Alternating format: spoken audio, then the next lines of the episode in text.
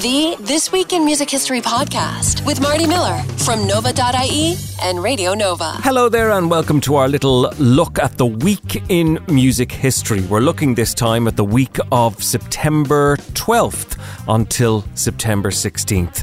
This was a week that we lost not one, but two Johnnies, one in 2003 and one in 2004. One was Johnny Cash, the other was Johnny Ramone. Vera Lynn was number one at 92 years of age in 2009, and Quadrophenia came out in 1979. We'll talk about all of that and lots more over this week in music history. But we'll start with 1990 and when Stevie Nicks and Christine McVie of Fleetwood Mac announced that they were leaving the band at the end of the current tour. They'd be back. And another insight from Stevie Nicks. But Lindsay always blamed Fleetwood Mac for the loss of me. That had we not joined Fleetwood Mac, we would have continued on with our music, but we probably would have gotten married and we probably would have had a child and it would have been a different life. 2003, the singer songwriter Johnny Cash died from respiratory failure at age 91. One of the most influential musicians of the 20th century. He was the man in black. The death of a legend, our top story this half hour. Johnny Cash is gone. The country music world is saying goodbye to the legendary man in black. He died early this morning at a hospital in Nashville. I hear the train a coming, it's rolling around the bend, and I ain't seen the sunshine since I don't know when. Stuck in Folsom Prison. The gravel voice singer passed away from diabetes complications after respiratory failure. A hospital spokeswoman said Cash was admitted late last month for a stomach condition. Cash's songs about prison, hard times, and everyday life helped earn him the title of the greatest man in country music. He was 71. This is mad stuff from 1967.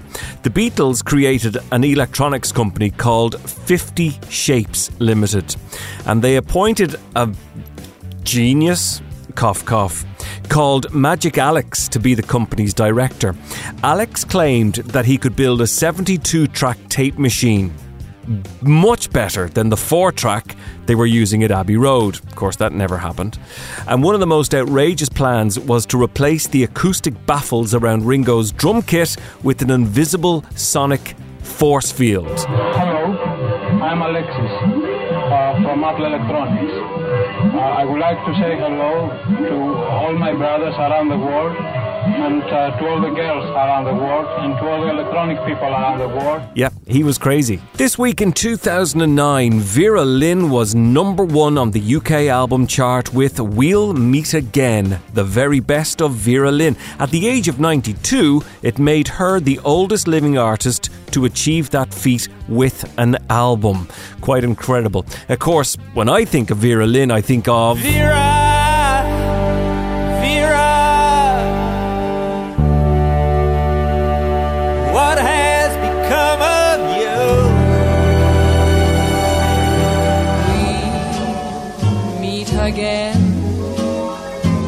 Don't know where, don't know when, but I know we'll meet again some sunny day. That is the Dame Vera Lynn doing We'll Meet Again, and before that, Roger Waters performing from The Wall and Vera. So, Zak Starkey has a birthday this week, of course, touring drummer with The Who, and also Ringo Starr's young fella. This is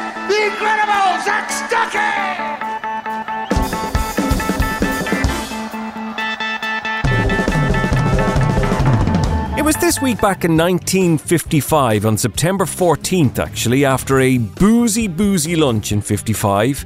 Little Richard went into a recording studio and for the first time on tape said. To 1979 we go this week. The film Quadrophenia is released, based on The Who's 1973 rock opera. In the movie is Phil Daniels, Toyah Willcox, Ray Winstone, and Sting. I left home last night. I mean, nothing seems right apart from Brighton. I was a Mod there, you know. Listen, one minute you're alright, next minute you're going bloody stupid.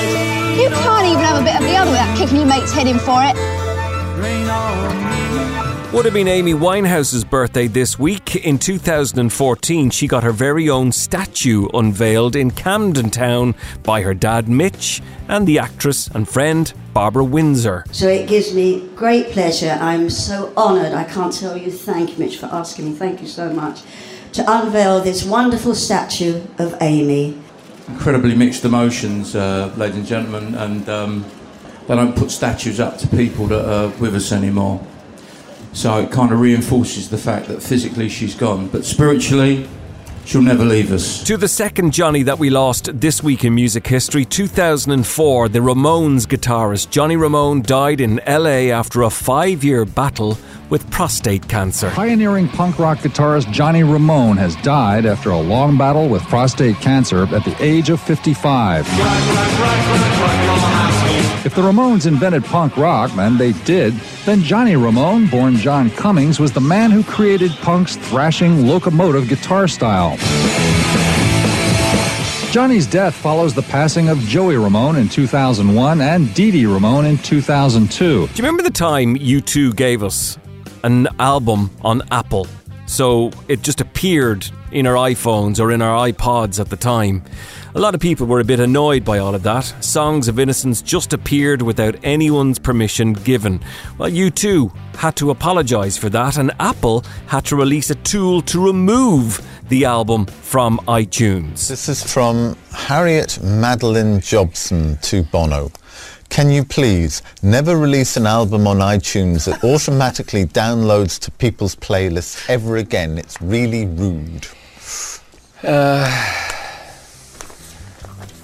Oops. In 1967, on September 16th, Jimi Hendrix gave us his debut album, Are You Experienced? But get this deemed so important it was selected for permanent preservation in the National Recording Registry at the Library of Congress in the United States.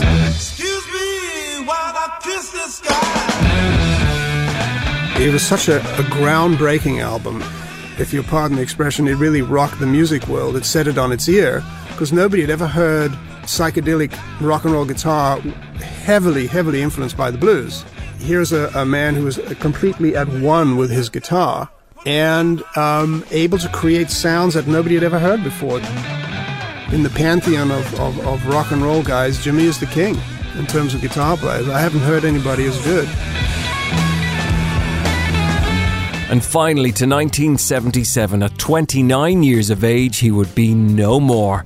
The T Rex singer Marc Bolan was killed instantly when the car driven by his girlfriend, Gloria Jones, left the road and hit a tree in Barnes in London. As he was travelling home, the driver of the purple Mini he was a passenger in lost control coming over this bridge in Barnes. It ploughed into a sycamore tree around 20 metres ahead, killing him instantly. He was less than a mile away from his home in East Sheen. And that is a look at this week in music history from September 12th until September 16th. All of that done in less than 10 minutes. My name is Marty Miller. Thank you for checking out the podcast, and you can get much more daily on Radio Nova and on nova.ie.